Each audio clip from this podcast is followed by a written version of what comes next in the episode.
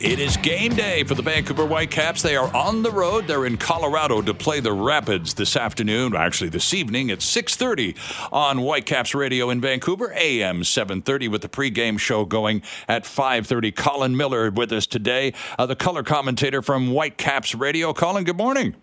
Good morning, Sterling. How are you? Well, I'm great, thanks. Uh, a rough week for BC teams. My gosh, uh, down in San Jose, the, the Whitecaps were shut out, and the BC Lions last night got spanked in Montreal. Uh, the Whitecaps have a chance to turn it around on the road in a critical game, Colin. This this is a make it or break it uh, game this evening, isn't it? Yeah, that's the key word. Is it's a critical. The word critical, of course, Sterling. Uh, it's now getting to the stage where we need to win. excuse me. These games remaining. We've got uh, five fixtures left, five difficult games. Of course, uh, there's no easy ones in, in the MLS. But uh, this is a game where it's going to be a big test of character. Last week, I thought we played reasonably well uh, away from home and uh, against you know a, a very well a, a San Jose side struggled for a bit of form, but they funny enough they hit form when they play us. But but I, I thought there were spells in the game where we played well. and We can build on uh, for sure. We, we will be missing Lucas Cavallini and, and Ryan Gauld tonight. They're two real influential players they sure are. from an attacking point of view. But uh, they still got a squad that's uh, that can go down to Colorado and get a result. Cavallini is serving a suspension. What's the story with Ryan Gauld? Yeah, it's just an accumulation of red cards, Sterling. Oh, okay. Uh, yeah. So he's been a bad boy for a longer period of time, if you like. Uh, but he will be a big loss because he's been so influential for the Whitecaps yes. uh, tonight. So we expect to see two changes, of course, uh, at minimum.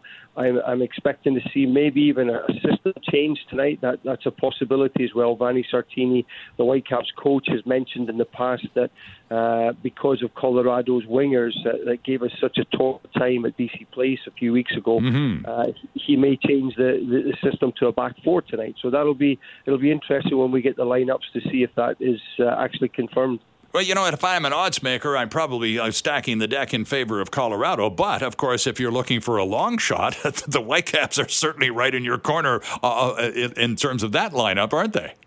Yeah, they are. I mean, it's uh, we still have a good side. There's no no doubt about it. We still have a an opportunity to go down there and get a result. We've mm-hmm. beaten them recently, and uh, so nothing is uh, nothing's beyond this team. As I said, the biggest test will be the test of character here now, uh, because it's it's definitely as we said at the start of this interview, uh, it's no win at all costs. I believe Sterling. Yeah, and uh, finally here, Colin uh, Vanni was talking about this yesterday with Simi on, on her show.